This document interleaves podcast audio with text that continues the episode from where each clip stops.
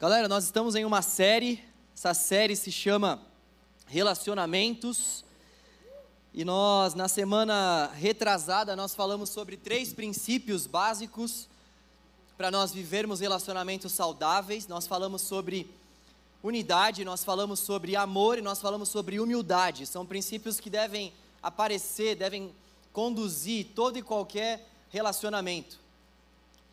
Depois, na semana passada, nós Uh, tivemos aqui a visita do pessoal, uh, como que é o nome do pessoal mesmo, que eu até esqueci,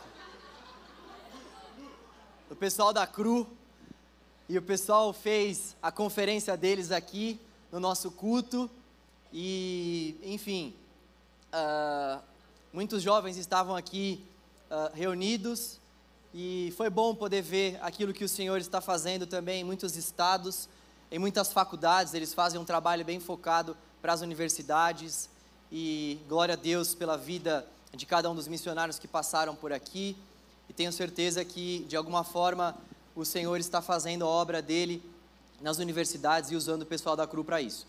E hoje nós vamos retomar a nossa série, e nós vamos ter um culto um pouco diferente. A gente vai bater um papo, já que o tema é um pouco complexo, a gente quis trazer um pouco mais de leveza para esse assunto, e eu gostaria de chamar aqui, com todo, todo o respeito que eu tenho a todas vocês mulheres, mas eu queria chamar aqui a mulher mais bonita dessa igreja. Por favor, Paula, suba aqui. A Paulinha vai participar hoje do culto com a gente. Nós Paz, vamos falar igreja. sobre uh, seis conselhos. Nós queremos dar a vocês seis conselhos para que a gente possa viver relacionamentos saudáveis, relacionamentos com propósitos. Na semana antepassada, então, ou melhor, na semana... Isso, antepassada nós falamos sobre três principais princípios e hoje nós queremos falar sobre seis conselhos práticos. E é importante a gente comentar logo no começo que esses conselhos, eles, eles valem tanto para quem está namorando, quanto para quem está solteiro, quanto também para quem está casado. Você que está casado vai perceber que você vai conseguir fazer bastante associações em relação ao seu próprio casamento. Bom, antes da gente começar o nosso bate-papo, vou sentar ali, meu note está aqui. Antes da gente começar o nosso bate-papo, gente, eu tô amando isso. A Paula é daquelas que dá umas cajadadas. Lembra que o Douglas falou daquela irmã de saia que Deus foi lá e usou? Essa, essa é a Paula, entendeu? Então, se ela começar a dar umas profecias aqui para você que de repente está em um relacionamento ali que não deve continuar, deixa Deus te usar, ou se você de repente está aí querendo se relacionar e está naquela dúvida e não sai do seu lugar, a Paula vai com certeza ser usada por Deus para falar com você. Sou muito mais prático, ela é muito mais crente, então por isso que eu quis essa mistura maravilhosa aqui. Uh, queria começar falando sobre alguns dados. Infelizmente, o índice de traições, divórcios e discussões nos casamentos tem aumentado muito.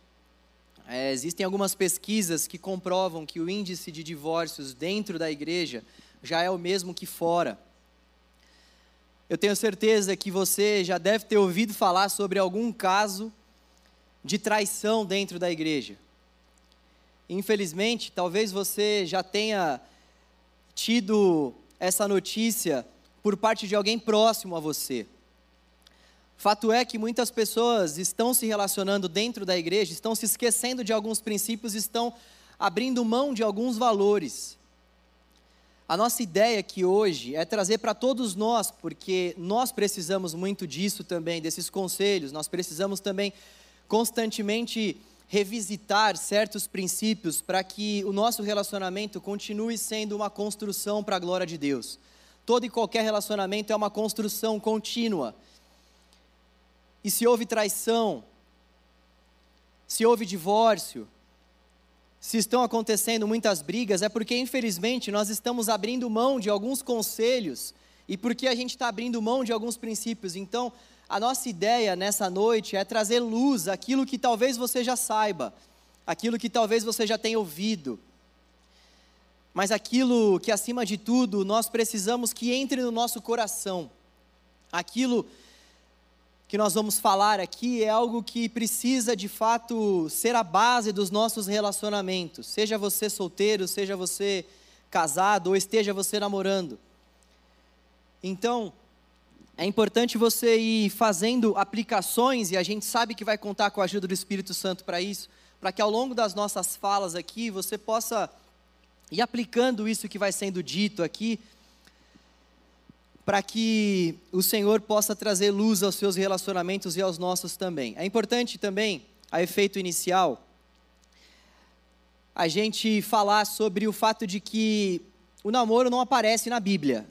Se você for até as Escrituras com essa pretensão de encontrar algo diretamente relacionado ao namoro, você não vai encontrar, porque a Bíblia foi escrita em um outro tempo, num tempo do Antigo Oriente, onde as pessoas elas não namoravam, onde os casamentos eles eram em grande parte arranjados, onde as famílias em muitas vezes elas, por interesses financeiros ou por interesses dos próprios clãs, juntavam os seus filhos e então os casamentos aconteciam, obviamente entre homem e mulher, mas esse, esses casamentos que aconteciam eram casamentos arranjados. Então, evidentemente, nós não vamos encontrar algo literal que fale sobre o namoro, mas nós vamos encontrar muitos princípios e valores que falam sobre o casamento. E o que a gente vai fazer aqui é, além de usufruir desses princípios do casamento, fazer algumas aplicações também, tendo em vista esses princípios do casamento, para o namoro e para os nossos relacionamentos interpessoais também. Nós vamos começar então é, com o primeiro conselho. Nós vamos falar sobre seis conselhos, depois nós vamos abrir para perguntas e respostas. Deus vai dar esse tempo para nós aí, tenho fé. A gente vai colocar um celular aqui, que é o meu número, caso você uh, não tenha uh, uma resposta para a sua pergunta, pode deixar que depois, se eu souber, eu respondo, se eu não souber, eu mando também para alguns líderes ali no nosso grupo. E, e eu queria também fazer menção, antes de nós irmos para os conselhos, que graças ao bom Deus, Deus tem levantado muitas pessoas que poderiam estar aqui dando conselhos uh, tão sábios quanto os nossos, ou até melhores do que os nossos. Nós temos muitos jovens casais, e eu vejo que isso é algo da parte de Deus, para você que está solteiro, para você que está namorando. Então, procure não caminhar sozinho. Eu sei que a gente ia dar o primeiro conselho, eu já acabei dando um agora, mas é uma maravilha. Mas procure realmente desfrutar disso que o próprio Deus tem dado a nós como comunidade. Eu louvo a Deus pela vida de todos vocês, jovens casais, que estão nos ajudando tanto nessa formação familiar que cabe a nós, pastores desse rebanho aqui. Vamos lá, vamos ao primeiro conselho, então. Vou passar a palavra agora para ela, que não anda, mas desfila. Graça e paz, igreja. Amém. Gente, vamos lá. A gente passou a tarde pensando juntos alguns conselhos que nós poderíamos dar para vocês e também conselhos nos quais deram para nós e que nós seguimos o nosso relacionamento desde o momento em que nós oramos, desde o momento em que nós começamos a namorar. E o primeiro conselho, anotem aí, tem como título assim, mais que amigos, friends. Então assim, galera, construa uma amizade. Quem aqui quer namorar um desconhecido? Não dá para namorar um desconhecido. Então, a paixão vai passar, aquele calor de, meu Deus, estou apaixonado, meu Deus, você vai passar. E o que fica? Fica você conhecer profundamente a pessoa no, na qual você está se relacionando. Né? Lá em Provérbios dezessete, dezessete, diz que todo mundo conhece, em todo tempo ama o amigo e na angústia nasce o irmão. Então, é muito importante com que a gente conheça aquela pessoa, até as coisas mais pequenas, que aquela pessoa não guarda, que aquela pessoa não fala, os defeitos, as tristezas, as angústias, as ansiedades. Isso é muito importante para a construção de um relacionamento saudável, porque a partir do momento em que você conhece aquela pessoa, que você anda junto com aquela pessoa, você passa a se relacionar muito melhor. Falo até entre nós, né? Eu e o João, para quem não sabe, nós ficamos aí, graças à minha mãe, ela não está vendo isso, oito meses no período de oração, gente. Então, nesses oito meses no período de oração... Sem noção, gente... minha sogra, gente. Não, é sério. Desculpa, mas eu precisava abrir isso para a igreja. É... Foi uma bênção na nossa vida. Oito meses, sem necessidade, sem necessidade. Então, nesse período em que a gente ainda não namorava, a gente se conheceu, a gente começou a virar amigo. E hoje eu posso dizer com toda a minha convicção que eu namorei, eu noivei e eu casei com o meu melhor amigo. Né? Então... Ai, amiga, então... você é uma amiga. Ele fala isso pra mim todo dia, gente. Ai, amiga, você é uma amiga. E é muito bonitinho isso. Então, que vocês possam construir isso um com o outro, ao ponto de você virar para sua namorada ou para o seu namorado e falar, ai, amigo, você é um amigo. Então, aprofundem as relações de vocês. E eu falo isso além do namoro, sabe? Aprofundem as amizades em célula, aprofundem, aprofundem as amizades do discipulado. Porque a amizade, a minha mãe tem uma frase que ela fala, é, quem tem amigos tem prosperidade, e isso é muito real, sabe? Então, se você tem amigo, aquele amigo de verdade vai te levar para mais perto de Deus. Então, se der a oportunidade de conhecer a pessoa que está do seu lado, porque eu creio que isso vai ser muito necessário, e vai ser muito legal para o relacionamento, não é isso? Amém.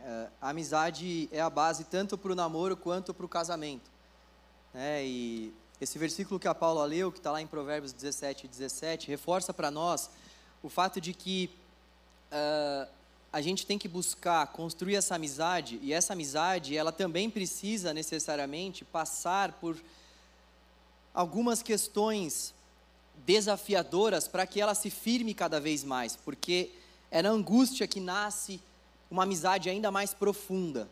É, então, se você está construindo um relacionamento com uma pessoa, procure começar por esse caminho da amizade. Isso vale para todos nós. É, como nós dissemos aqui, é a base também para o casamento. É, então, um casamento sem amizade é um casamento entre duas pessoas estranhas. É, e muitas vezes, a, a gente fica com algumas perguntas na cabeça, principalmente as pessoas que ainda estão solteiras, e elas ficam se perguntando assim, o que, que eu preciso fazer para chegar nessa outra pessoa? O que, que eu tenho que fazer para dar o primeiro passo? O primeiro passo é sempre a construção da amizade, além da oração, evidentemente, mas aquilo que você precisa fazer, o que nós que já somos casados precisamos fazer é construir essa amizade. No caso de quem já é casado, essa construção ela é diária, ela é constante. Constantemente eu preciso conhecer o coração da Paula, me aproximar dela com esse desejo de ser o marido dela, de ser o companheiro dela em todas as áreas, mas acima de tudo de ser esse amigo que ela consegue se abrir, esse amigo que ela confia. Então a amizade é essa base, por isso que a gente fez questão de colocar esse primeiro conselho logo de cara, porque realmente, sem amizade, a gente não vai conseguir construir relacionamentos saudáveis. Então, você que está aí procurando a varoa, você que está aí procurando o topetudo aqui do Canal Jovem, irmã querida, deixa eu só te falar uma coisa, tem poucos topetudos aqui, tá? Eu já estou começando um trabalho com, com os homens aqui, trabalho baseado em minoxidil, trabalho baseado em bastante... Tem, tem poucos topetudos aqui, mas se você quer buscar alguém aqui dentro do Canal Jovem, procure construindo uma amizade com essa pessoa. Segundo conselho, amor. Tem Bom, também os cabeludos, mas tem que escolher mais, entendeu? Amém. Se você é, tem que escolher um pouco mais. Começa pelo pastor, né, gente? Amém. Vamos lá, gente. O segundo ponto. Tem que descontrair, gente. Aí vai entrando mais fácil, entendeu? Então, mais que, mais é, que amigos, mais que friends. Amigos, friends. Isso aí, amizade, acima de tudo. Bom, o segundo conselho que nós separamos é: respeito é bom e Deus gosta. Né? Lá em Gênesis um, vinte e seis, diz que nós somos imagem e semelhança de Deus. E o que, que isso quer dizer? Que você está se relacionando a uma pessoa, uma, com uma pessoa que é imagem e semelhança de Deus, e não um objeto para satisfazer os seus próprios prazeres. É, então, eu até coloquei aqui dois questionamentos, assim, enquanto nós estávamos conversando, que, que assim, será que vale a pena continuar se relacionando com alguém que sempre dá desculpas para não parar de passar dos limites com você? Então, isso tem que, tem que ser um, uma, uma pergunta para nós, ainda nós mulheres, sabe? Nós, nós merecemos respeito. E será que a pessoa que está do nosso lado, ela, de fato, me olha como imagem e semelhança do Senhor? Porque se ela te olhar como imagem e semelhança do Senhor, ela não vai ficar passando a mão em você e não vai ficar dando desculpas para ficar passando a mão em você. Então, por isso que vale a pena com que, com que nós, eu falo aqui em nome de todas nós, mulheres, meninas, se valorizem. Vocês não precisam de alguém que fiquem passando a mão em vocês só para vocês se sentirem valorizadas. Então, pensem muito bem sobre isso. Vocês merecem respeito. Eu mereço respeito, sabe? Então, de fato, eu, eu quero que isso fique muito frisado na cabeça de todos nós. É, Será que vale a pena mesmo continuar com alguém que vive passando a mão em nós? Nós merecemos respeito e merecemos desfrutar daquilo que Deus separou para nós no casamento. Amém? Amém. Então, um relacionamento sem respeito e dignidade não é de Deus. Então, pensem sobre isso. Pensem nisso. Vamos pensar nos nossos relacionamentos. O que está tendo no nosso relacionamento que não está agradando a Deus? É muito importante com que a gente pense nisso também. Né? E, e tem outros pontos aqui que o João vai falar para vocês também. Dentro desse ponto do respeito, tem um assunto que é o assunto da imoralidade sexual. A palavra de Deus vai dizer em primeira Coríntios seis, dezoito o seguinte: fujam da imoralidade sexual. A Bíblia, sobretudo o Novo Testamento, vai usar um termo grego para falar sobre algumas impurezas sexuais. Esse termo é porneia. Esse termo pode ter um significado bastante amplo, desde pornografia até práticas sexuais ilícitas. É, mas o que nós precisamos realmente levar em consideração é que toda prática sexual fora do casamento é porneia. A Bíblia vai deixar muito claro para nós que toda prática, toda, toda, toda impureza sexual é tida como porneia. E não somente a impureza em si, mas todas as práticas sexuais fora do padrão do casamento é tido, são tidas, na verdade, como porneia.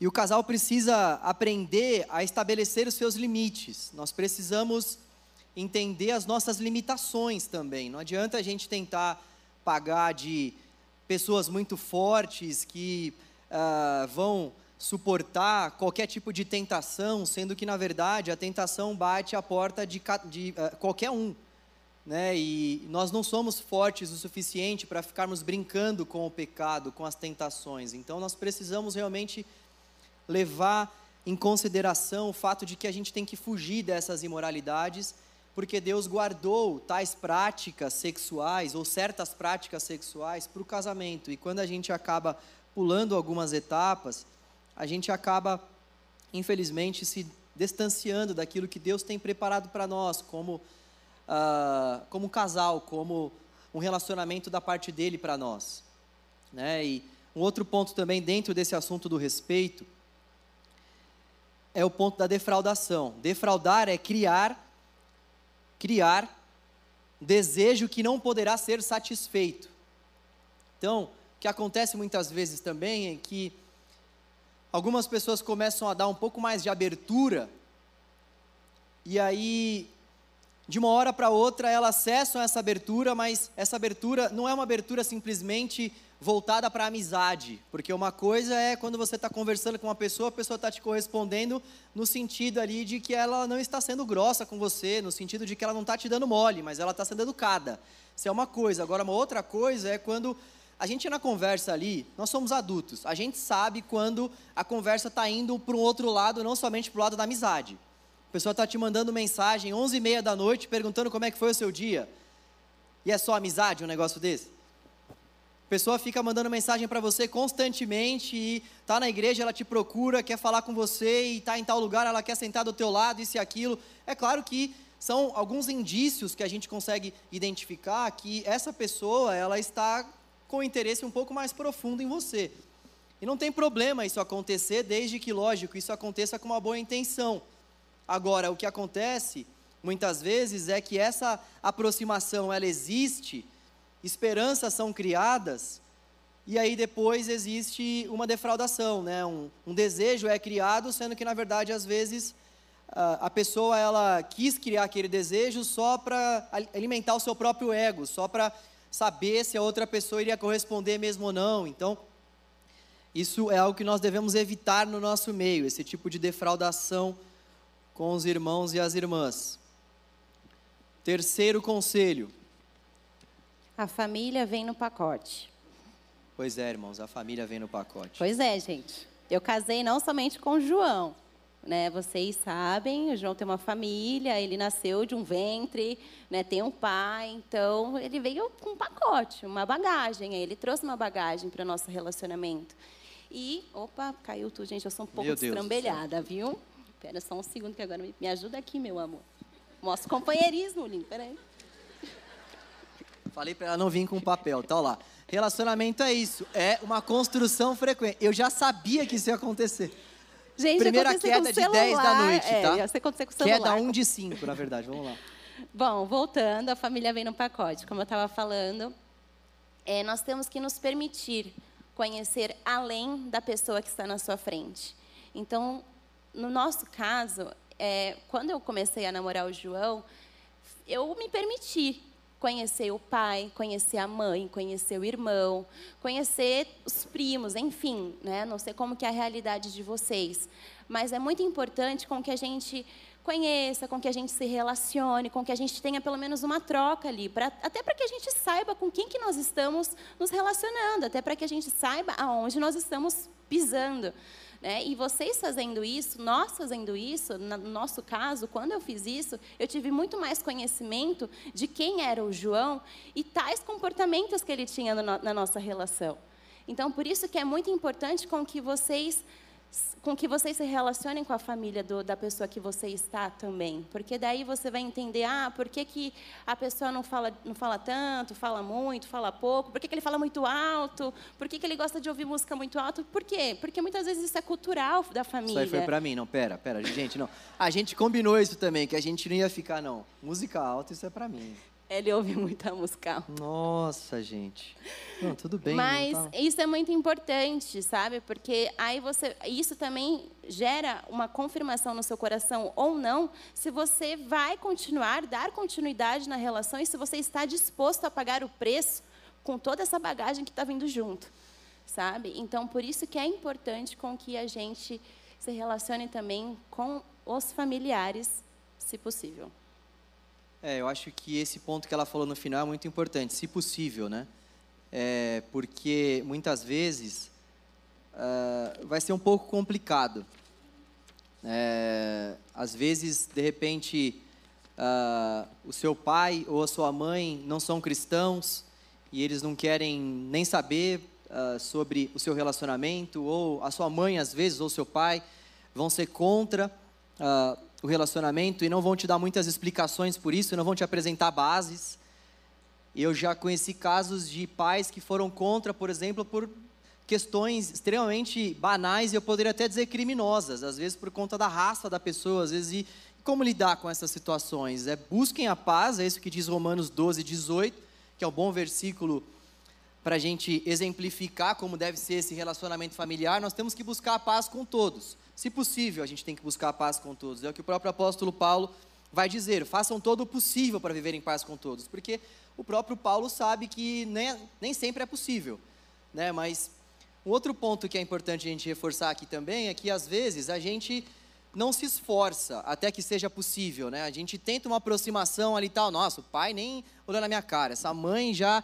E a gente deixa é, já para lá, já sem insistir, né? Então, esse se possível, eu entendo que não é depois de uma tentativa, se possível, mantenha a paz. Não, é, é tem que haver uma persistência realmente. A gente tem que conversar bastante sobre isso, tentar várias vezes e tentar por caminhos diferentes, por abordagens diferentes, ter essa paz com todos. Isso vale para tudo na nossa vida. É, e o que é importante também é, um, incentivar o outro. Eu já aconselhei casais, ou melhor...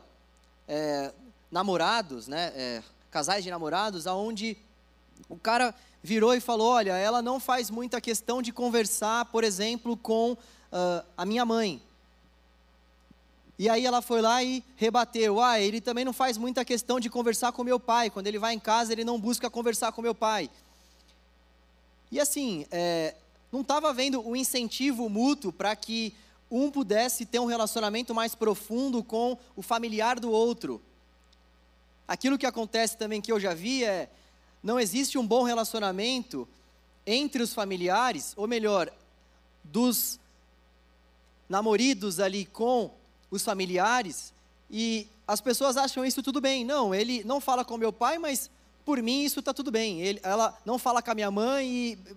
Poxa, eu vejo que uma das marcas... São várias marcas que nós estamos falando aqui, né? Uma das marcas principais para a gente saber que está num relacionamento bíblico ou não é justamente essa importância que nós damos para as pessoas à nossa volta.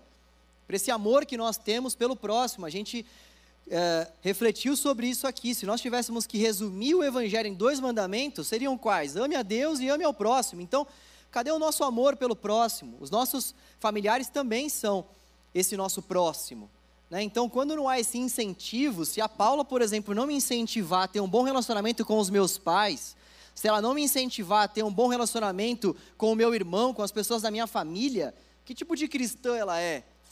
Que tipo de cristã ela quer que eu seja, que eu me torne? Até que ponto ela está preocupada com o meu crescimento espiritual? Né? Então, é, é importante nós termos essa, essa responsabilidade, esse incentivo mútuo, né? Se está difícil, de repente, para a Paula falar com o pai dela, eu preciso incentivá-la, eu preciso pastorear o coração dela nesse sentido. E assim, se está difícil também para mim, ela também precisa, uh, de alguma forma, me ajudar nesse sentido, né? Deus nos une também com esse propósito, né?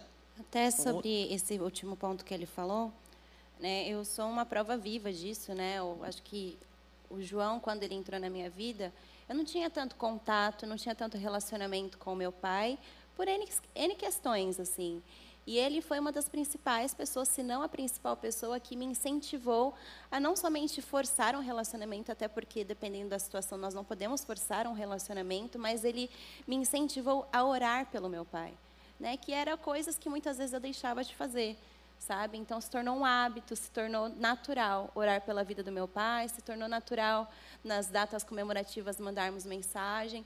Então, é sobre esse incentivo. Muitas vezes, nós, não sei como que é dentro da casa de vocês, não teremos nós mesmos relação ou com o pai ou com a mãe, mas que o seu cônjuge possa te incentivar a, a pelo menos, orar por essa pessoa, sabe? Porque a oração tem poder e a oração pode transformar corações.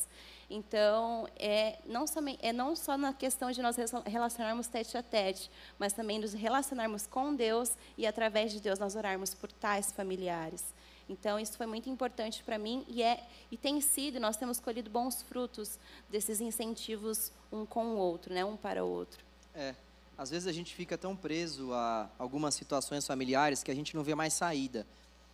É, mas eu creio que, que é por isso também que Deus levanta pessoas para estarem à nossa volta, principalmente a pessoa que a gente está buscando ter uma relação mais próxima, para nos lembrar, olha, é possível, o evangelho é real, nós vimos isso aqui agora, nós acabamos de ouvir o testemunho daquilo que Deus fez na vida de um ex-morador de rua.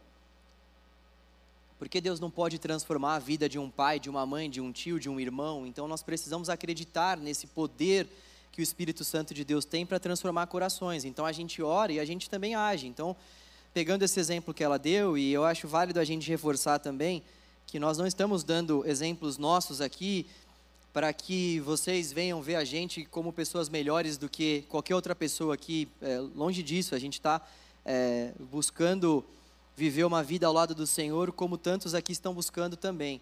A gente acaba acertando em algumas coisas e errando em outras.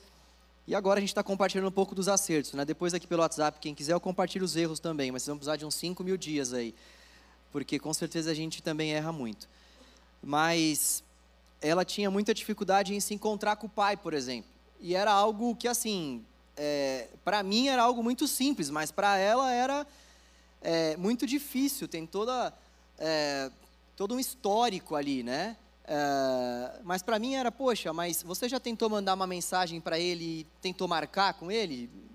Não, eu nunca tentei fazer isso, ou faz tempo que eu não tento fazer isso. Aí já vem já todo aquele histórico e tudo, e poxa, graças a Deus nós conseguimos marcar, a gente foi lá, a gente almoçou com ele, a gente retomou uh, as idas uh, em datas comemorativas, como ela falou. Então, às vezes vem uma pessoa de fora e dá um incentivo e, poxa, isso... Uh, ajuda bastante. Eu tenho algumas complicações com a minha mãe, por exemplo. Ela sempre foi uma pessoa que falou muitas coisas uh, negativas relacionadas à minha conversão. Palavras duras, né? P- uh, coisas do tipo, é, fizeram uma lavagem cerebral na sua cabeça, você nunca vai conseguir casar se continuar na igreja. Ela sempre, uh, não sempre, né? Ela, no começo da minha conversão, é, aquilo foi muito estranho para ela. Você só vai arranjar uma mulher que não se depila. Até isso ela falou. Gente, olha, é... a Paula está em dia, tá? Com a depilação, tudo, se alguém tiver na dúvida. É... Só para dizer que minha mãe não acertou, Paula, eles precisam saber disso. Mas foi muito difícil, né? E a Gente, Paula tem me ajudado. Isso, não, Jesus. A Paula tem me ajudado nessa parte, né? Minha Porque... sogra me ama. É, então, hoje em dia minha mãe ama a Paula incondicionalmente e ela eu continuo tendo conflito com ela. João. É, então, é verdade. Mas enfim, a gente precisa passar aqui para os próximos pontos, não é mesmo, Paulinha? É, e vamos lá. Um outro ponto aqui, o quarto conselho. Vocês estão anotando aí, amém, igreja? Vocês amém, pararam na depilação, amém, né? Essa parte da depilação vocês não anotem, não precisa. Quarto conselho, sonde o seu coração. É, talvez esse seja um dos principais desafios, pelo seguinte. Sempre quando a gente fala em sondar coração, sempre quando a gente fala em tomar cuidado com alguns pontos que podem estar nos influenciando de forma negativa no relacionamento, é muito difícil a gente conseguir perceber isso durante o relacionamento. E é difícil a gente perceber porque a gente já fica muitas vezes deslumbrado com aquilo que está diante de nós, né? Muitas vezes a gente está esperando por um longo tempo para que Deus mande o varão ou para que Deus mande a varoa, e quando a gente começa a conversar com alguém de uma forma um pouco mais profunda, a gente quer muito que dê certo. A gente faz de tudo para que dê certo. E a gente muitas vezes fecha os nossos olhos para muitas coisas que estão diante de nós. A gente fecha os nossos olhos, muitas vezes, para a examinação que a gente tem que fazer no nosso próprio coração. E verificar se nós não estamos sendo influenciados pelas influências externas e pelas influências externas.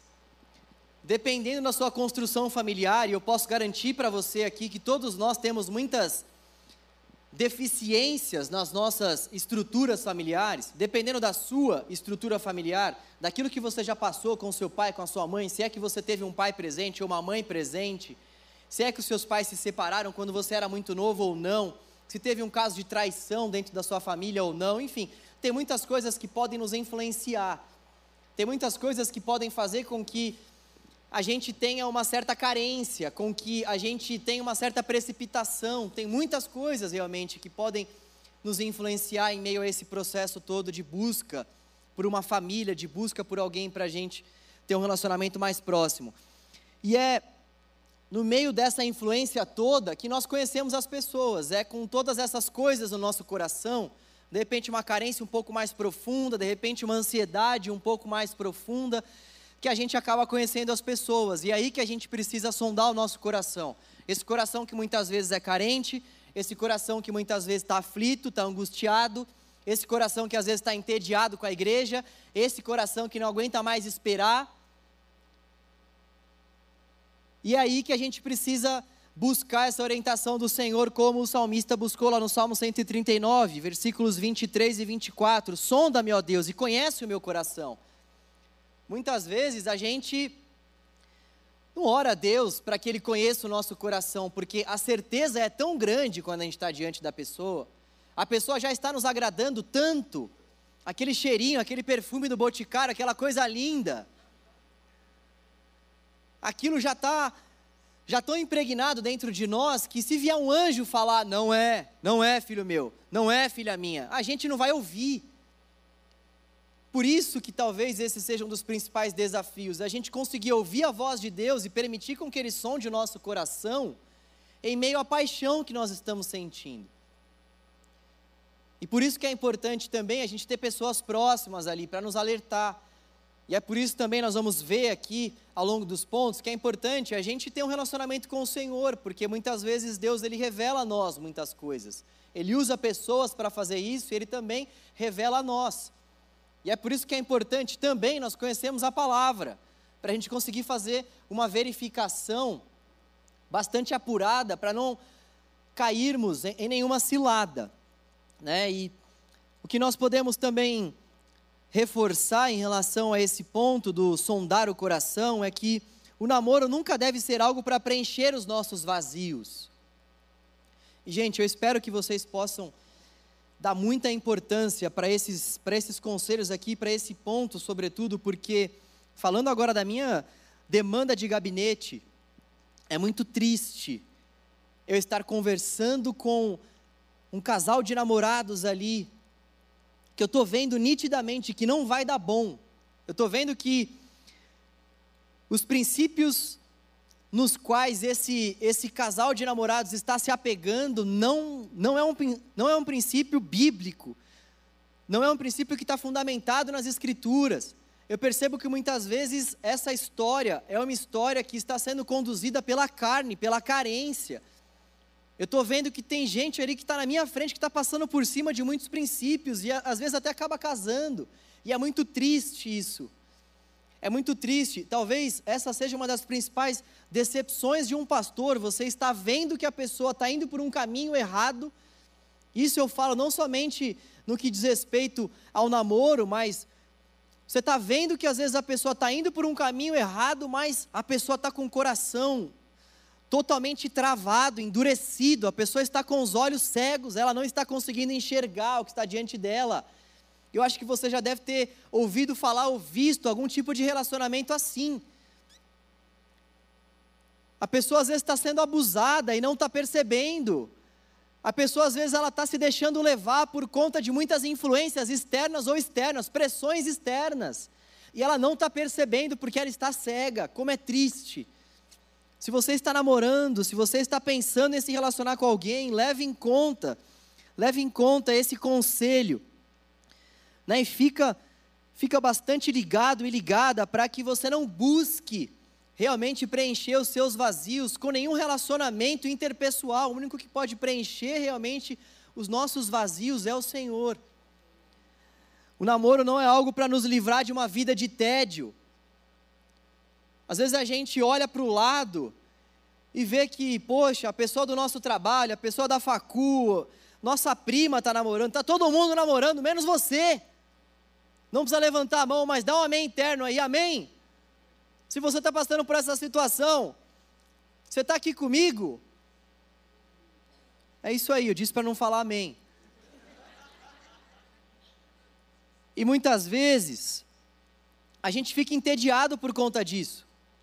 Vai falar que é legal, você vê um monte de gente à sua volta namorando, e você lá, ah, eu escolhi esperar, escolhi esperar, ah, que escolhi esperar o quê? Você quer namorar também, você escolheu esperar, você não vê a hora de namorar. Só que a gente tem que tomar cuidado com essas precipitações, com essas angústias muitas vezes, porque isso pode nos levar a tomar uma decisão que não vai ser legal para o nosso futuro. A gente não tem que olhar para as pessoas à nossa volta e começar a invejá-las, ou então ter um certo sentimento, sabe, que nos impulsiona a tomar uma atitude precipitada, agir por pressão. Eu confesso que no meu primeiro relacionamento aqui na igreja, ela já não está aqui tem muitos anos, né? Vocês não vão conseguir contato dela também, fica tranquilos. Mas eu agi sob pressão. As pessoas à minha volta quiseram fazer aquelas comparações e, sabe, aquelas ligações. Era, era uma mulher de Deus, tudo, só que assim, não era para mim, e é, as pessoas, ah, João, você gosta de surfar, poxa, essa menina gosta de andar de skate, João, você gosta disso, essa menina gosta daquilo. A gente é louco para ficar fazendo essas combinações, né? Não, mas você isso, e ela aquilo, não, mas você é do louvor e ela também. Nossa, mas você tem um chamado pastoral e ela também. Mas você dança e ela também. Sabe, então, a gente vive querendo fazer esses casamentos arranjados, voltando lá para o Antigo Oriente. Não estou falando que, pelo fato de vocês terem o mesmo ministério, ou terem certas afinidades, isso seja errado, isso pode favorecer sim o relacionamento, mas isso não é um ponto que deve ser marcante. Está longe de ser um, um uh, ponto realmente que seja marcante. Nós temos pastores aqui que as suas esposas não têm esse chamado pastoral. Tem gente do ministério de dança aqui que dança, mas a esposa ou o marido não dançam. Então, aquilo que deve realmente condicionar o nosso relacionamento não deve ter esse tipo de comparação como marco, esse tipo de afinidade, de combinação como marco. Uma outra conclusão que nós podemos chegar aqui em meio a esse ponto: só pode existir um Deus no nosso coração. Ninguém pode ocupar o lugar de Deus no nosso coração. Acho que você já deve ter ouvido essa frase em algum momento em que você uh, passou pela igreja ou que você esteve na igreja. E essa frase ela é muito verdadeira, porque a partir do momento que alguém estiver ocupando o lugar de Deus no nosso coração, nós estaremos cometendo a idolatria. A partir do momento que alguém estiver ocupando o lugar de Deus no nosso coração, nós podemos dar a esse alguém o nome de ídolo. Porque nós, seres criados, vai dizer C S Lewis, estou parafraseando C S Lewis, nós temos um vazio no nosso coração que só pode ser preenchido por Deus. Ele vai usar o exemplo de um automóvel, que até pode funcionar se usar algum outro tipo de combustível por aí. Só que só vai ter um funcionamento pleno se de fato usufruir desse combustível que o próprio Criador, que o próprio Deus tem para dar a cada um de nós. Então, você até pode suprir os vazios do seu coração com as coisas, muitas vezes, que nós vemos por aí na nossa sociedade. Só que a questão é que essas coisas não vão preencher o nosso coração da forma como Deus pode e quer preencher. Quinto lugar, nós precisamos avançar aqui. A comunicação é um ponto muito importante no relacionamento. Nós colocamos aqui a alma do relacionamento, mas para a gente não ser mal entendido, eu mudei aqui na hora para o principal ponto do relacionamento, né? Que tem uma frase por aí nos negócios que diz que a comunicação é a alma do negócio. A comunicação é um dos alicerces do relacionamento. Se você está anotando aí, pode colocar como a comunicação é a alma do relacionamento, que é o que você fala que a Paula que fez esse ponto aí, colocou alma em relacionamento. Mas fato é que existem alguns princípios da comunicação que precisam aparecer no nosso relacionamento. O primeiro princípio da comunicação é a escuta, por incrível que pareça. Estamos falando de comunicação, mas quando a gente começa a falar sobre comunicação, a gente precisa falar de escuta, porque antes de nós falarmos, nós precisamos escutar a pessoa à nossa volta, seja dentro de um relacionamento de amizade, de casamento ou de namoro. Nós precisamos escutar antes de falar. Provérbios dezoito, treze diz assim: quem responde antes de ouvir, comete insensatez e passa vergonha. Tiago um, dezenove, meus amados irmãos, tenham isto em mente, sejam todos prontos para ouvir, tardios para falar e tardios para irar-se. Nós precisamos ter paciência para ouvir. Se você está conversando com uma pessoa que só ela quer falar, corre, sai fora. Sabe quando você começa a conversar com alguém que não deixa você falar, gente, que angústia que dá. A pessoa vai falando, vai falando, e vai aumentando o tom de voz, e vai aumentando a velocidade das palavras, e você quer falar, e aí você começa a falar alguma coisa, parece o Faustão, gente. E você vai querendo falar alguma coisa, a pessoa vai te cortando, e a pessoa vai te cortando, e a pessoa só quer falar dela, a pessoa só quer falar dela. Corre! Corre enquanto há tempo. Se você já casou com essa pessoa, vamos passar para o próximo tópico aqui. Não, é, é sobre esse ponto de escutar, tem uma... Ora, irmão, um, ora. É, é muito importante para uma relação, até John Stott ele fala que ouvir também é terapêutico. Quando você ouve, você também vai pensando, você também vai entendendo as angústias daquela pessoa. Por isso que é muito importante a gente parar, ouvir e buscar entender o que aquela pessoa está querendo dizer. Porque muitas vezes, nos, nos tempos atuais, a gente quer coisa rápida, a gente não quer ouvir, a gente não tem tempo, a gente quer resolver. E, ou muitas vezes a gente acontece de um querer brigar porque eu quero ter razão, então um quer falar mais do que o outro, mas calma. Vamos ouvir também, porque no ouvir, a gente pode transformar aquela briga numa tempestade, num copo d'água, numa resolução e ficar tudo certo, sabe? Então, por isso que é muito importante com que você escute a pessoa do seu lado e a pessoa do seu lado também te escute.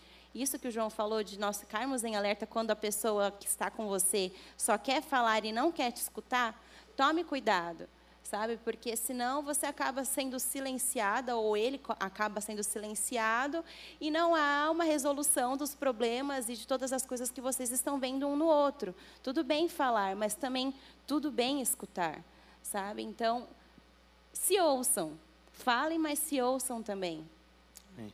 Eclesiastes oito, cinco diz assim, ainda dentro desse ponto da comunicação: quem obedece às suas ordens não sofrerá mal algum, pois o coração sábio saberá a hora e a maneira certa de agir. Nós estamos falando aqui sobre escutarmos. É óbvio que a comunicação também envolve esse momento de fala. Nós devemos falar em amor, como vai dizer o texto de Efésios quatro, vinte e cinco, a verdade em amor. E nós devemos também saber a hora certa de anunciar certas verdades, a hora certa de falar algumas verdades, né? Às vezes a gente vai falar para o outro até uma verdade, mas fora de hora. Então, é importante a gente entender isso. Os casados sabem o que a gente está falando aqui. É, nós precisamos discernir qual é o melhor momento, a hora oportuna, quais palavras nós vamos usar. E dentro do próprio namoro, é importante vocês já irem percebendo esse tipo de uh, colocação. Existe uma comunicação saudável dentro do meu namoro? Eu tenho um momento de escuta e um momento de fala saudáveis com essa pessoa que eu estou pensando em casar? E, gente, o diálogo é a base de tudo. Lógico que nós temos várias bases, Deus, o amor. Nós também poderíamos colocar como um desses princípios basilares o diálogo. E o diálogo, inclusive, tem que ser a base para tudo mesmo, inclusive o sexo. Vocês, nós já somos adultos e a gente tem que falar sobre isso aqui no culto. Então, lógico que a gente fala sobre isso no culto para quem já é casadinho, né? Para quem já é isso e aquilo, então, mas enfim, você que ainda não é, pega esse conselho. É, a gente precisa conversar sobre tudo, até mesmo sobre o sexo. Muitas vezes, eu, eu vejo muitos jovens que se casam ali e ambos são virgens. E aí, como que vai ser? Vai ser uma construção, como é a vida, como é o relacionamento. A gente tem que conversar sobre tudo, desde... É, carícias, até posição, até é, tudo, tudo, tudo, tudo. Nós não podemos ter nenhum, nenhum limitador para que uh, a nossa conversa não seja uma conversa realmente fluida, para que não seja uma conversa livre. Nós temos que conversar sobre tudo. Lembre-se do ponto da amizade, né? Você conversa sobre tudo com o seu melhor amigo e com a sua melhor amiga? Com certeza sim, se essa pessoa é de fato uma amiga. Se você pode dizer, essa amiga é uma amiga, amiga, você é uma amiga, então, com certeza, você fala sobre todas as coisas com essa amiga. Então, quem dirá dentro de um relacionamento? É, é claro que existe um tempo para que essa intimidade aconteça, ainda mais se você está vivendo ainda essa fase de namoro, você não vai chegar em uma semana abrindo tudo para para essa pessoa que você está namorando, é uma construção. É, mas nós precisamos dialogar muito mais, né? A gente tem que aprender a resolver as coisas na base do diálogo, porque não adianta nada a gente tentar partir para a briga, tentar partir para discussões. Nós temos que enxergar o outro, ainda mais dentro do princípio bíblico de que o casamento é formado por duas pessoas que se tornam uma só carne. Às vezes, quando eu estou discutindo com a Paula, sinceramente, eu paro e penso, não é sempre que eu consigo fazer isso, tá? Mas... Estou no, no treinamento, mas eu paro e penso, cara, eu estou discutindo comigo mesmo, eu estou fazendo mal para mim mesmo, eu sou uma só carne com ela, então se eu estou querendo vencer a discussão, para que, poxa, eu é, possa de fato dizer, eu venci, isso quer dizer que ela vai perder, e se ela perder, eu também vou perder. Se ela sair dessa discussão ferida, essa ferida dela vai ter que ser estancada por mim mesmo, muitas vezes. Então, nós não estamos nos... degladiando no relacionamento, por isso que é importante o diálogo, né? Então, muitas pessoas não sabem ouvir o outro, é? Então nós precisamos aprender a ouvir mais, é? E termos mais paciência, clareza e respeito, e o namoro é uma ótima oportunidade para a gente tentar construir essas coisas, porque se você não está conseguindo construir esse diálogo no seu namoro, vamos passar para o próximo ponto, por favor. Não, um exemplo sobre isso, corre, gente, para vocês mulheres. Mulheres, falem o que vocês gostam para os seus maridos, namorados, noivos. Calma também, né, mulheres? Não, vocês gostam falar, de muitas gente. coisas, entendeu? Calma, não é sério. Porque, vai com calma. Não sei, peraí. Falar, vocês podem falar. Não, peraí não, Paula, peraí também. Peraí, Gil. Você falou que eu podia falar, posso falar. Então, gente, meninas. Tudo normal, viu, muito, gente? Na nossa cabeça, muitas vezes, a gente quer que eles... descubram o que a gente gosta, né? Tipo, hum. nossa, no meu aniversário eu quero uma baita, ou no Dia das Mulheres, não sei o quê. A gente sempre põe muitas expectativas, né? E várias vezes no início da nossa relação, eu me frustrava, porque eu falava, meu Deus, ele não fez o que eu queria. E nossa. não, não, não, ele não fez o que eu gosto. Então, assim, muitas vezes eu acabava ficando frustrada. E aí, certa vez, uma pessoa virou para mim e perguntou, você já falou para ele o que você gosta? Aí eu parei, eu falei, não. Nunca falei, né? Eu já achei que ele já me conhecia ao ponto dele entender as coisas que eu gosto, qual é a minha cor preferida, nananã. Então, então, não que ele gente, não soubesse, não... gente, ele me conhece muito bem. Mas existem, mas existem coisas que nós precisamos falar. Então, fale o tipo de coisa que você gosta, fale qual que é o seu tipo de linguagem. Ah, tempo de qualidade, ou eu gosto de ser surpreendida, porque isso também faz bem para a relação de vocês, sabe? Então, muitas vezes, para presente, é uma prática meia dentro de casa. Eu faço, uma semana antes do meu aniversário, eu mando para ele uma lista com um site, falo para ele tudo que eu gosto, falo assim, bom, tá aí, agora me surpreenda. Sendo que eu já sei que eu vou ganhar, mas eu vou ser surpreendida. Por quê? Porque eu Nossa, entendi não, peraí, como peraí, que gente, é meu marido, ó, peraí, não, é, é sério, gente, eu, eu preciso interrompê-la. Peraí. Pelo que... seguinte, não, peraí, não. O seu aniversário foi ontem. Você foi surpreendida ou não? Fui surpreendida. Ah, aplauda ao Senhor pela vida da Paula. Obrigado. Maravilha, vamos lá. Mas, gente, eu fui surpreendida. Eu consegui, gente, vocês têm ideia? Mas é porque eu compreendi como que era o João e eu também acabei apresentando para ele aquilo que eu gostava. Por isso que é importante a gente falar e não somente ficar esperando ali, nós mulheres, assim, balançando a perninha, chegar no dia das mulheres, ele entrar e você não ter uma rosa, mas falar, amor, eu gosto de ser surpreendido. E aí, na próxima vez, ele vai captar a mensagem, em nome de Jesus, ele vai te surpreender. Amém, irmão, amém. Tem que ter fé, viu, irmãos? Último Fala. ponto aqui, antes da gente partir para as perguntas. É, talvez seja o ponto que resuma tudo. Quando alguém vem perguntar para mim, assim, até já respondendo aqui algumas questões, né? Pastor, o que, que eu preciso levar em consideração nessa busca por alguém para namorar e tal?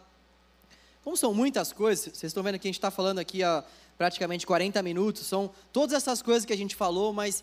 eu entendo que existe algo que pode resumir tudo isso que a gente falou aqui, que é o seguinte: ande com Deus, ande com Deus. Nós precisamos buscar nos relacionar dessa forma mais afetiva, dentro desse contexto que a gente está falando aqui, de busca por cônjuge, de é, busca por uma pessoa para a gente namorar. Nós temos que responder uma pergunta principal: essa pessoa anda com Deus?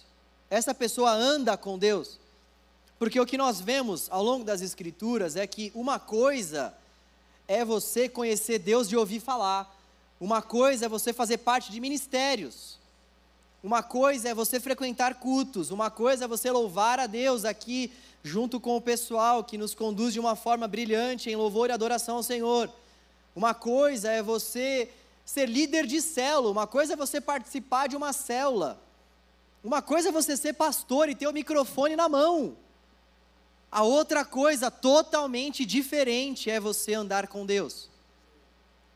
Então, quem anda com Deus vai procurar construir com você uma amizade. Quem anda com Deus vai procurar... Peraí que eu não, não lembro dos pontos aqui.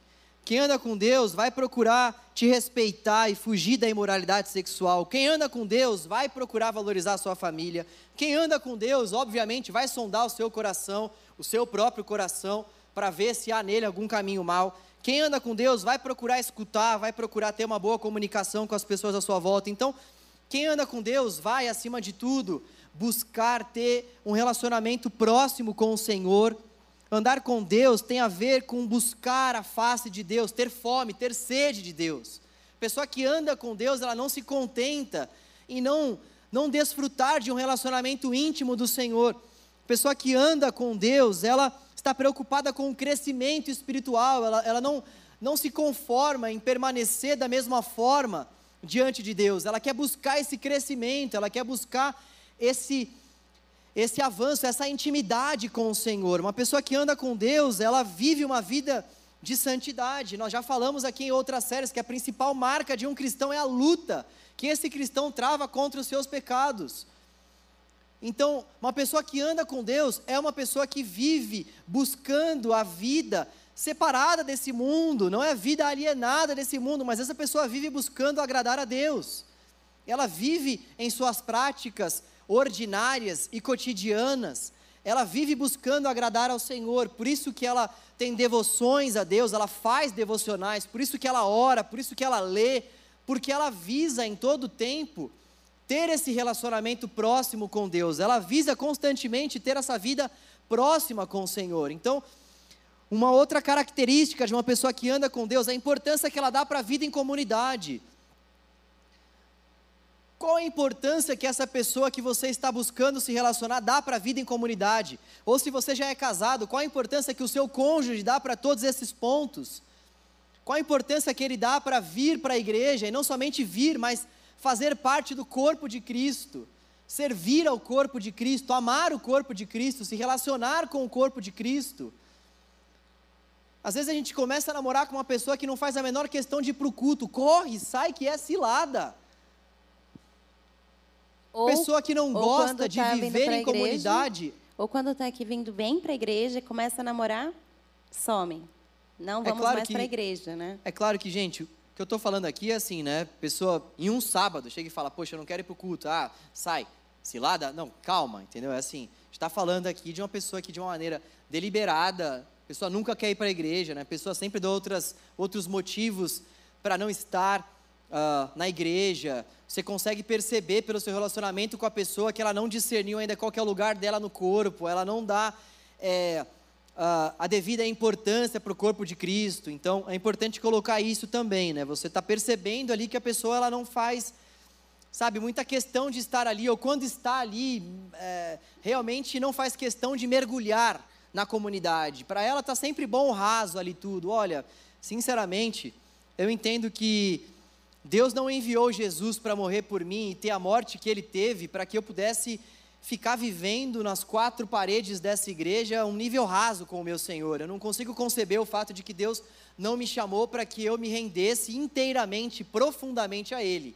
Eu, busco me, eu busquei me relacionar com a Paula principalmente por conta disso. Falando um pouco mais sobre nós, quando eu vi a Paula descendo pela igreja, eu já fiquei apaixonado. Beleza, teve essa parte física que é importante, né? Afinal de contas, eu vou ficar com ela por causa da minha vida. Ela tem que me atrair fisicamente falando. Mas aí eu comecei a ver, até respondendo também algumas perguntas. Eu comecei a buscar algumas pessoas próximas para ter mais informações sobre a Paula. Pessoas confiáveis. E aí, quem é essa neguinha aí? Quem é essa Pocahontas aí, cara? O que, que ela está fazendo com o meu coração? Ela é louca? Quem é ela? Quem ela pensa que é fazer isso com o meu coração? Então, eu já comecei a... Ah, ela... linda. Eu já busquei... Eu já fui... buscando referências, mas é claro que pelo fato de eu já estar me relacionando com a comunidade, eu tinha as minhas próprias referências, eu era líder de célula, ela também, então eu já sabia que ela era uma pessoa muito compenetrada com as vidas, que ela tinha já esse desejo de se relacionar com Deus. Eu já sabia já por outras pessoas que ela vinha realmente uh, já de uma... De uma, de uma mãe que buscava muito a Deus. Olha aí, sogra, se você estiver me escutando, eu também falo muito bem de você, meu chuchuzinho. Eu percebia que ela tinha raízes no Evangelho, sabe? Quando ela falava, quando ela orava, quando ela se relacionava com a pessoa, os frutos que ela dava na comunidade. Conversas que eu tive com o próprio pastor que conhecia a Paula. Gente, vocês podem conversar comigo sobre esses assuntos, tá? Vai ser algo confidencial. Pastor, tô afim de tal pessoa. Passa a ficha aí, eu passo ficha mesmo, vai ficar entre nós, eu passo ficha. Então assim, é, eu acho que é importante isso, sabe? A gente buscar essas recomendações com pessoas confiáveis, tá? Não é fofoca, não é... é mas é importante, gente, o que está diante de nós é uma das principais decisões da nossa vida. Então assim, eu... É, o Pedro Perissaro, acho que não está aqui, mas é um grande amigo, ele conta até hoje que eu ficava enchendo o saco dele no seminário ainda, eu, eu era da mesma igreja que ele e também fazíamos seminário juntos, então eu, mano, e aí, vai, passa a ficha, e aí? Mas mano, na época ela estava namorando ainda com o cara e, e tal, né, você vê que eu desejei a mulher do outro, gente, que pecado, meu Deus do céu. Mas eu sabia que ela estava prestes a terminar, né, então foi nessa fase do término, eu, mano, e aí? Vocês estão rindo, eu estou falando sério. Ela estava prestes a terminar, e eu, mano, não é possível que ela vai ficar com esse cara, velho. Eu falava, Pedro, esse cara é um salame, esse cara é muito, muito bocozão, cara. Ela, ela não merece esse cara e tudo mais. Cara, olha eu aqui, mano, convence essa menina e tal. Então, eu ficava enchendo o saco do Pedro, constantemente. Ele me via no seminário, ele corria. Ele corria e falava, mano, eu não tenho mais nada para te falar sobre ela. Eu falava, mano, não tem nenhuma novidade? Não tem. Né? Então, a palavra não diz para bater, buscar e pedir? Tô brincando, a gente tá fora de contexto esse versículo aqui agora. Esse versículo está falando sobre buscar a Deus. Mas enfim, nós temos que buscar essas referências também para respondermos essa pergunta principal, que é, essa pessoa anda com Deus? Se você está namorando, você tem que responder essa pergunta. E não venha querer me responder essa pergunta com dois meses, porque isso é engraçado também, sabe? Às vezes eu vou conversar, gente, olha, vocês não sabem o que eu passo conversando com vocês, é muito bom, não tem nada nesse mundo que pague. Pastor, nós estamos aqui, ah, que legal, como é que vocês se conheceram? Ah, foi assim, assim, assim, não, não, pô, legal, tal. Já vem certo assim, sabe? Já vem falar com você, já assim, como assim, mano, é, é certo que vai dar bom isso aqui, então... Estão tão apaixonados, e aí começa e tudo mais, e aí, gente, olha só, aí eu vou lá, né, na maior boa vontade, gente, olha só, deixa eu falar para vocês aqui alguns princípios, tá? É o seguinte, vocês precisam responder a uma pergunta. Fulano, ela anda com Deus? Fulana, ele anda com Deus? Pastor, pastor, pode responder já? Não, não, gente, peraí. Vocês têm que responder isso ao longo do tempo. Não adianta você querer responder isso com dois, três meses de namoro. Não adianta, não tem um tempo estabelecido, mas também a gente sabe que em dois meses você não consegue responder se a pessoa anda com Deus ou não, gente. Tá cheio de gente de máscara por aí. Estou falando aqui no Canal Jovem, isso não acontece. Aqui não. Mas existem muitas pessoas que no passar do tempo, no passar do relacionamento, elas vão se revelando, elas vão mostrando mesmo se elas andam com Deus, se tem Jesus no coração mesmo ou não. Então é algo que acontece com o tempo. Respondendo aí já algumas questões aqui, né? Quanto tempo a gente, deva, a gente deve namorar, tá? O tempo suficiente para que você consiga responder se a pessoa anda com Deus ou não. É, é isso aí, não tem um, um tempo estabelecido, mas ao mesmo tempo não dá para você fazer isso em três, quatro, cinco meses, né? Aqueles, né? três, quatro, cinco, um, um ano, assim, é, enfim. Não tem como você ter uma certeza muito, muito profunda sobre isso, entendeu? Você pode ter, conforme os meses vão passando, você vai tendo cada vez mais certezas, mas... É difícil você ter uma certeza plena, né, em, em um curto período de tempo. Uma outra questão que me mandaram aqui. Como saber se estou pronto para namorar? Vamos lá. É, quando você já tiver uma compreensão clara sobre três principais coisas. Primeiro, quem Deus é. Segundo, a obra que Ele fez por você na cruz. E em terceiro, as consequências dessa obra em sua vida. Ou seja, a sua identidade, a sua filiação, a sua salvação. Então, é importante que você entenda quem Deus é. Porque a maior decisão da sua vida é qual Deus você vai servir. Para que você sirva a Deus, é importante que você conheça quem você está servindo. Então, quem Deus é para você? E mais uma vez, tem muita gente que já vem com aquelas respostas prontas. Não, Deus é meu Salvador, Deus é meu Senhor. Tal. Não estou falando sobre esse tipo de resposta pronta. É uma confirmação que... É só o Espírito Santo de Deus que pode confirmar ao seu espírito que você é filho, que você sabe quem Ele é. Porque isso não vem da nossa compreensão humana, isso é revelado a nós pelo Espírito. Né? Então, quem Deus é? Que obra que Ele fez por nós na cruz? Porque se eu perguntar para qualquer incrédulo que está passando por aí, o que Jesus fez na cruz? Ah, Ele morreu pela humanidade. As pessoas sabem o que aconteceu na cruz, só que até aí você entender o que aconteceu na cruz e você viver... Como quem entende, você viver como aquela pessoa que também deseja tomar a sua própria cruz e negar a si mesmo para então seguir a Jesus, tem uma diferença, tem um abismo de diferença aí. Então, é importante que você já tenha essa compreensão da obra de Cristo na sua vida, né, do que Ele fez. E o que eu disse, né, em uh, terceiro lugar, são as consequências dessa obra, né, você ter essa compreensão, poxa, eu sei o que Ele fez... E eu sei também quem eu me tornei por conta dessa obra. Eu sei as consequências que eu, que eu usufruo por conta dessa obra que Ele fez por mim na cruz. Eu sei que eu sou salvo, eu sei que eu tenho uma nova identidade. E por que a gente está colocando esses pontos? Porque é muito fácil você começar a se relacionar e daqui a pouco você ter problemas por conta da sua...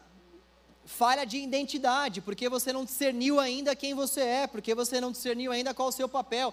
E tem um outro ponto também que é fundamental, você discernir qual o seu papel como homem, qual o seu papel como mulher em um relacionamento.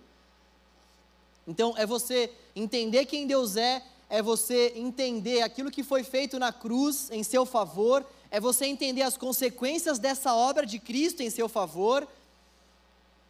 E é também você entender o papel que você, homem, tem no relacionamento e o papel que você, mulher, tem no relacionamento. Talvez você tenha outros referenciais de relacionamento. E é importante que antes que você comece a se relacionar com alguém dentro da igreja, você entenda que Deus ele reserva alguns papéis específicos para o homem e alguns papéis específicos para a mulher. Então, A gente já falou sobre esses papéis aqui em pregação, nós até podemos falar sobre isso mais uma vez. Não vou falar porque a gente tem outras questões aqui para responder agora e eu precisaria de um certo tempo para explicar cada um dos papéis para não ser simplista no argumento. Qualquer coisa, se alguém tiver dúvida, pode me mandar pelo WhatsApp. Uh, que mais aqui? Meu Deus, que legal. Como deve ser o assunto de sexo na corte? Qual a diferença em falar sobre sexo e ter uma conversa indecente no contexto da corte? Pô, vocês estão pegando leve, que pergunta interessante. Como deve ser o assunto de sexo na corte? Corte, tá, corte, então... Você está fazendo a corte, né? Para quem não sabe, gente, corte é aquele período onde você... Pré-namoro, né? É, é o quê? É, é um pré-namoro, né? É o, é o que minha sogra fez eu fazer, entendeu? É um... Por oito Oração, meses. Não, e olha conversa. Só, uma outra coisa interessante. Depois do sétimo mês, sete meses, sete meses... Minha sogra, eu viro para minha sogra e falo, então, é, o que, que você acha, né? Eu já posso começar a namorar com a Paula e tal. A abençoada me vira e fala assim, para que a pressa? Eu falei, não. Depois de sete meses. Então, a corte é esse período onde você fica orando com a pessoa e não tem beijo, não tem um relacionamento mais próximo, né? Eu vejo que nesse período de corte, não é um período para você falar sobre sexo. Se você estiver falando sobre sexo na corte, é, eu acho que você está... É, se precipitando um pouco, né? Porque ainda vai ter a fase do namoro, ainda vai ter o noivado e vai ter o casamento depois. Então, eu acho que você vai ter algumas fases para falar sobre isso ainda, né? Se o assunto surgir, você vem falar comigo porque alguma coisa está caminhando aí que a gente tem que conversar, porque tá legal, né? Falar sobre sexo na corte. Você nem beija, quer falar sobre sexo? Pera aí. Gente, eu não vou citar nomes, tá? Aqui entre nós isso aqui, tá? Não tá sendo nada direto e tal. Qual a diferença em falar de sexo e ter uma conversa indecente? Muito relativo, depende do que você vai falar, né? Você não vai chegar e vai... Poxa, sei lá, tô com medo de dar uma... É... Não, você não vai é, chegar... Tipo, é, Paula, a pessoa, por favor, você... A pessoa é mais... perguntar para, sei lá, ah, você é virgem, você já teve alguma prática sexual? Aí a pessoa responde. Outra coisa, fala assim, nossa, estou com desejo sexual. E há uma diferença. É, tem uma fantasia é, sexual, sexual, meu bate. É, mas você vai falar, meu, o que, que é isso? Entendeu? Então assim, né? É, é, é difícil, né? Isso Tudo é... bem você perguntar para a pessoa, é, até porque né? Você quer conhecê-la. Outra coisa é você querer, né, viajar ali. Ficar entrando é. em outros assuntos que não tem nada a ver, né? É, vamos lá. É... Que mais? Gente, tem muitas perguntas aqui. A gente está selecionando aqui. Eu, na verdade, estou selecionando aqui. Você quer... É... Gente, cada pergunta aqui que, olha... É... Como saber quem é a pessoa certa? É, posso responder. Posso? Tá. Eu, acho que, assim, primeiro ponto é você, é, falando no nosso contexto eclesiástico, dentro da igreja, como saber se aquela pessoa é certa para mim? Primeiramente, observe a pessoa e veja se ela, quais são os frutos. Olha aquela pessoa e veja como ela se comporta com os amigos, como ela se comporta cultuando ao Senhor. Faça como o João bem colocou aqui de exemplo, vá atrás de informações daquela pessoa, sabe? É um, ano passado, o João trouxe uma pregação muito legal sobre namoro, relacionamentos, acho que alguns devem lembrar, na qual ele deu alguns exemplos a respeito disso, né? Então, é um, é um momento para você entender, compreender se de fato aquela pessoa que você está interessada e se ela, se ela é certa para você, ela segue os princípios básicos da palavra de Deus. É uma pessoa que ora, é uma pessoa que busca o Senhor, é uma pessoa que coloca Deus sobre todas as coisas. Então, vai fazendo um checklist aí, e aí com certeza você vai ter a resposta depois de você fazer toda essa lição de casa. Né? Tipo, ah, mas é muito racional. Muitas vezes nós temos que fazer esse trabalho racional para que a gente não vá lá e tome decisões precipitadas, sabe? Então, a gente balançar um pouco essa é. questão racional com a emocional. Eu acho que também tem a ver com aquele ponto que eu falei do andar com Deus. Como saber se a pessoa é certa ou não? Ela anda com Deus? Eu vejo que assim, é... se vocês perguntarem assim para mim, João, você acha que Deus tem uma única pessoa certa para mim no universo, no cosmos? Eu vou dizer para você... Sim, não, eu vou ficar em cima do muro. Por um lado, eu creio que não, mas por outro lado também, levando em consideração que o nosso Deus sabe quando uma folha cai de uma árvore, Ele sabe quantos fios de cabelo nós temos na cabeça, eu considero, de certa forma, que eu dizer que Deus não sabia que eu iria me relacionar com a Paula, é afrontar o caráter e a soberania de Deus, e a onipotência, a onipresença, a onisciência dele, é afetar os atributos do próprio Deus. É, é claro que eu vejo que essas duas coisas, elas funcionam de maneira paralela e elas não se anulam. Deus, ele não escolhe por nós, mas ao mesmo tempo, Deus, ele, ele nos dá meios para que a gente possa escolher. Ele às vezes tem uh, histórias aqui, Uh, de um cara, por exemplo, que estava numa igreja em outro estado, e Deus foi lá e trouxe ele para a nossa igreja aqui, ele conheceu a pessoa aqui e tudo. A gente vai falar que Deus não sabia que isso ia acontecer. Agora, o que é complicado é nós falarmos, olha, é, Deus escolheu um para o outro. Eu, eu acho que isso é, é, é colocar na responsabilidade de Deus uma responsabilidade que é nossa, né? Então, é, eu, eu entendo que essa questão da pessoa certa, isso é uma construção, é, é, é uma construção. Eu vejo que quando Deus quer revelar algo a nós de uma forma muito clara e categórica, Ele faz isso. Nós vemos esses exemplos nas Escrituras. Quando Ele quer usar um profeta, quando Ele quer usar uma profetisa, quando Ele quer usar o pastor, quando Ele quer usar alguém para falar que você vai ficar com tal pessoa, X, Y, Z, eu já vi Ele fazendo isso. É, quando Ele revela algo muito claro, são raras as vezes que isso acontece, eu não vejo que isso é um padrão, é, mas não vejo que a gente possa descartar o fato de que Deus fala por essas formas. Quando Ele faz isso, Ele, ele vai fazer da maneira soberana dEle, mas eu não vejo que a gente tem que buscar isso, sabe? Não é assim, ah, eu vou buscar essa revelação para me relacionar. Não, eu vou buscar identificar uma pessoa que anda com Ele na comunidade. E se Ele quiser me revelar alguma coisa ou não, amém. Se Ele não quiser, eu vou observar se essa pessoa anda com Deus mesmo ou não. Eu vou ver se essa pessoa me atrai fisicamente falando ou não, sem ficar é, pecando no olhar, né? Dá aquela primeira olhada, irmão, que a primeira olhada não é pecado, entendeu? A segunda, a terceira, a quarta, a quinta, aí você já está, entendeu? Então, dá aquela primeira olhada, agradou, vai olhando para o rosto aqui, entendeu? Agradou, vai olhando para o estilo, agradou, olha para o papo, olha para os frutos, anda com Deus, me agrada. Cara, vai que é tua, Tafarel, é, é, é isso aí. Eu não, não vejo que, lógico, ore ao Senhor constantemente, todos esses princípios que a gente falou aqui, mas é, eu entendo que a gente às vezes também fica romantizando muito, sabe? A gente já fez essa lição de casa, já viu que a pessoa anda com Deus, já viu fruto, já viu tudo isso, e ainda assim está esperando o anjo. Então, eu não vejo que a gente deva esperar um anjo. Se Deus quiser mandar o anjo, e creio que Ele pode mandar, Ele vai mandar, entendeu? Agora, enquanto Ele não manda, a gente tem que ir Uh, fazendo todas essas lições de casa aí que a gente já comentou aqui. Deu para entender? Você pode dizer um amém? Amém. Glória a Deus. É, é, gente, a gente precisa encerrar, tá bom? Já é nove e oito. Tem muitas questões aqui, mas depois a gente responde aí. Uh, tem, tem uma pessoa que perguntou aqui como a gente faz para é, ver os frutos, né? Se poderia dar exemplos de frutos. Gálatas cinco, a partir do vinte e dois ali você vai ver tanto os frutos da carne quanto os frutos do Espírito. Se ela não gosta de futebol, vocês estão tirando. Certeza que foi corintiano que perguntou isso aqui, velho. Mas e se ela não gostar de futebol aí, cara? É, poxa vida, viu? É isso aí, gente. Uh, deixa eu ver se não tem mais nenhuma muito importante aqui que a gente esqueceu, embora todos, todas sejam importantes, né? Mas alguma que não dê mesmo pra gente deixar pra lá. Uh, tá, eu fui ensinado a esperar em Deus por uma esposa e apenas descansar. É, realmente é só esperar ou eu preciso fazer a minha parte? Não, com certeza você precisa fazer a sua parte. Oi? Vocês estão rindo, gente? Entendi. Ah, é, com certeza você precisa fazer a sua parte. Inclusive, fazer a parte também envolve é, cortar o cabelo, fazer a barba, deixar ali uma barbinha por fazer, é, usar uma roupa legal, entendeu? E tal.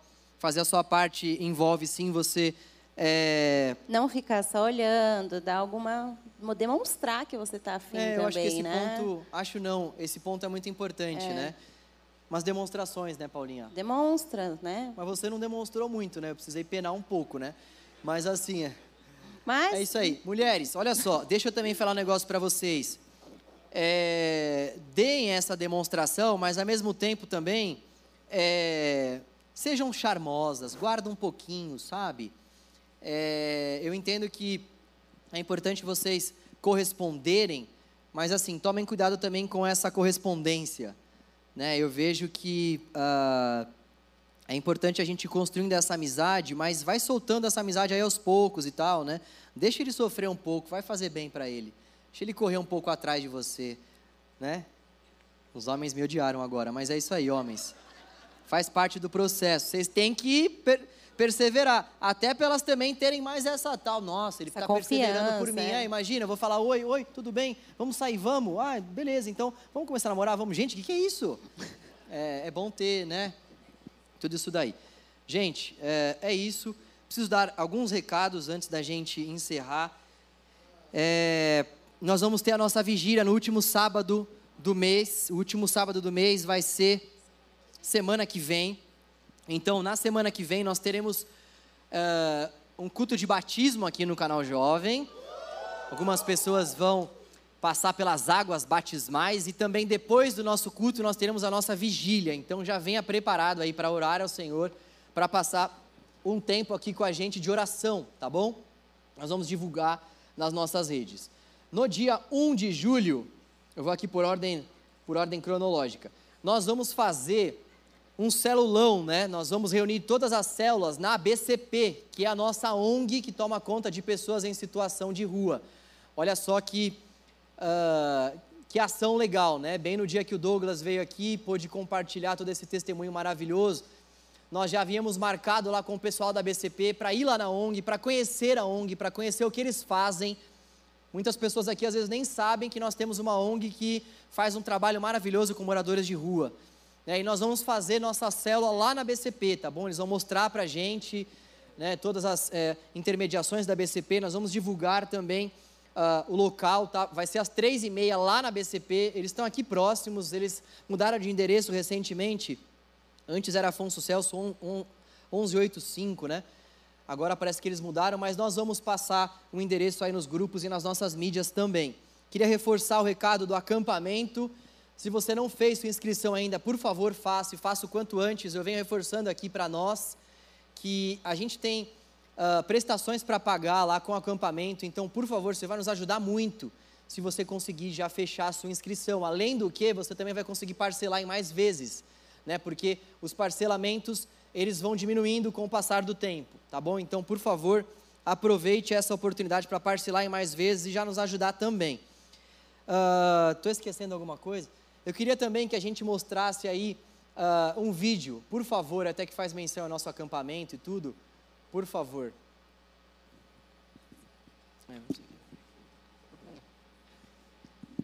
E, gente, por fim, falaram sobre conflitos aí e tal. Vocês que estão passando por conflitos, nos procurem, tá? Porque tem conflitos de variadas naturezas, então é importante a gente conversar, tá bom? Podem nos procurar que vai ser um prazer poder conversar.